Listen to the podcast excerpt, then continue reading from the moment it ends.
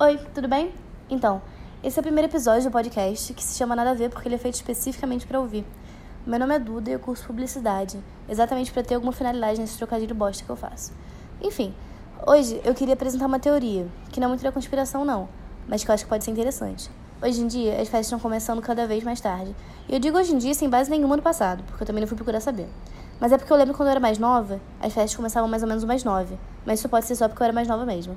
Enfim, a minha teoria é de que todas as festas começavam, no início lá das festas, umas sete horas da noite. Mas, como o início de festa é sempre muito ruim, ninguém quer entrar no espaço vazio, é, as pessoas começavam a chegar às oito, né? Porque você chega e já tá melhorzinho. Mas, pensando nisso, as pessoas que estavam fazendo as festas começaram a fazer o início de festa às oito, porque era o horário que as pessoas chegavam. Só que o início de festa continua sendo ruim. Então as pessoas começaram a chegar às nove. E aí o problema foi agravando e hoje em dia as pessoas chegam uma hora da manhã na festa. Eu acho extremamente problemático. Eu não tenho nenhum argumento sobre por que isso é problemático. Eu só não gosto mesmo. Enfim, foi pensando nessa coisa das festas estarem começando cada vez mais tarde e, consequentemente, acabando de manhã, eu lembrei que tem algumas festas que oferecem café da manhã. Eu nunca cheguei ao ponto de ficar pro café da manhã de nenhuma festa, mas eu gosto de imaginar que seria tipo café da manhã de hotel.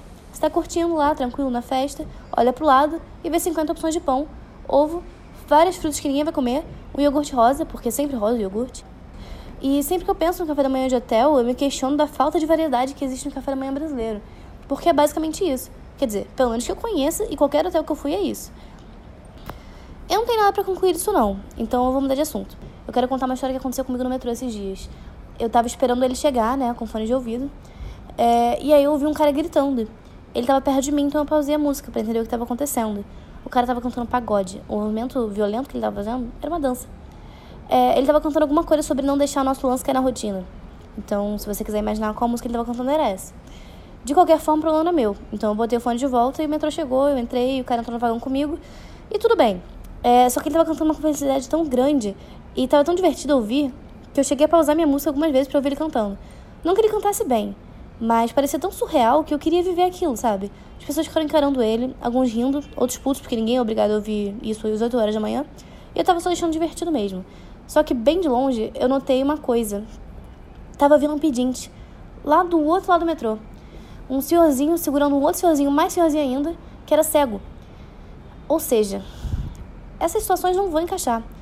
Isso quem viu fui eu. O cara que estava cantando pagode não viu nada. Ele não estava ele não tava prevendo que em algum momento ia chegar um senhorzinho dentro do clima que ele não estava participando. Os senhorzinhos estavam vindo em câmera lenta. E o cara começou a ficar silencioso, o cara que estava cantando pagode. É, devia estar tendo algum sol de pandeiro na música que ele estava ouvindo, ou sei lá. É, chegou o senhorzinho, o, com o senhorzinho cego, e começou a falar, né, pedir, explicar a situação deles, e o cara voltou a cantar no meio do discurso, porque ele não estava prestando atenção no que estava acontecendo em volta. Ele estava só cantando. E tudo isso acontecendo ao mesmo tempo, as pessoas só olhando porque ninguém estava sabendo muito bem reagir à situação.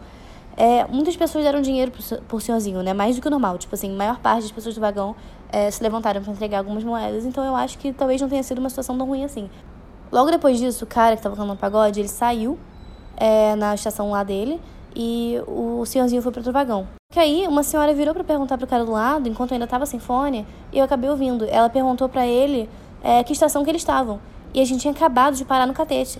O cara olhou pro lado de fora, leu a placa escrito catete, olhou para a mulher com a cara mais séria do mundo e respondeu que eles estavam na glória. Só que claramente catete. O cara acabou de virar para ler escrito catete. Eu olhei para isso e falei, então tá bom. É, aquele vagão era um mundo alternativo e eu desisti de entender qualquer coisa que estava acontecendo ali dentro. História. Eu espero não ter criado nenhum tipo de expectativa quanto ao conteúdo, porque nem é uma história incrível, foi só esquisito mesmo. E agora eu queria analisar uma música. Porque eu sei que a história que o autor da música quer contar muitas vezes precisa ser modificada, né? Pra caber na rima, enfim, pra soar melhor. Mas eu gosto muito de ignorar isso, fingir que isso foi o que o autor quis dizer, é, levar tudo no pé da letra e ficar indignado de não fazer sentido nenhum. É, a música que eu quero analisar é Eu Vou Ficar, o nome da música, lá do início da carreira da Anitta. A Anitta ela começa a música com questionamento, né? Ela disse assim: é, um love legal, um par ideal, por que você não quis me dar valor? Ou seja, ela e a pessoa tinham muita química, parecem se dar muito bem, mas aparentemente a pessoa não quis dar valor a ela. Né? Todo mundo já passou por uma situação assim e é realmente uma situação muito triste. E ela segue. Para dar no final, espalhar para geral, o mole acabou. Aí você já se convence que um cara é um babaca, né? O cara explanou a parada. Mas a Anitta ela já passou por cima disso e decidiu que o mole acabou.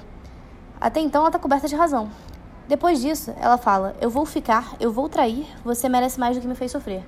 E aí já fica confuso, né? Porque se uma olho acabou, dá a entender que ela terminou a relação. Sendo assim, ela não tem como trair a pessoa. A não ser que ela traia outra pessoa.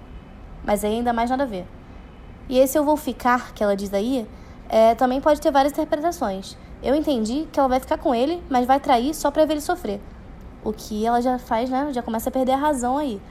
E se ele não quis dar valor para ela no início, né? Parece que não vai ser muito eficaz essa tática. Mas vamos, vamos continuar a história aí. Ela diz assim: Eu vou me acabar, vou viver, zoar, vou te esquecer até o amanhecer. Que todo mundo já sabe que não funciona bem assim, mas todo mundo já passou por isso também. Então eu entendo o espírito da coisa. É, e aí vem o seguinte: eu já cansei de ouvir você dizer que a Som Paint não tem romance. Ou seja, ele sempre fala para ela que é só isso que ele quer. Ele deixou claro, não sei se desde o início, mas há muito tempo, que o que ele quer é apenas um pente. E piora, porque ela continua explicando. Ela fala assim: tudo bem, não te falei. Para mim não era um lance, era mais importante. Porra, amiga. Quer dizer, o cara avisou desde o início que ele só queria um pente, você não fala que pra você você queria mais uma coisa, e tá esperando que, que ele que faça o quê? Entendeu? Ele realmente errou aí na questão do explanar, né? Ele tá errado, mas fica difícil de defender. O cara disse que era só um pente, as pessoas precisam se comunicar, pelo amor de Deus. Concluindo, né? A Anitta, pelo menos a Anitta do passado, precisa rever a forma com a qual ela se comunica com as pessoas, que ela se relaciona. E o cara foi meio babaca assim de ter explanado ela, mas ele foi um ótimo, ótimo comunicador no sentido de que deixar bem claro, ele só queria um pente, né? Então é isso. É, acho que várias mensagens profundas foram passadas nesse podcast, no episódio. Então eu espero que você tenha sido, sido mais realizado ao longo do seu dia. Isso é um jeito muito longo de acabar. É, é isso. Até a próxima.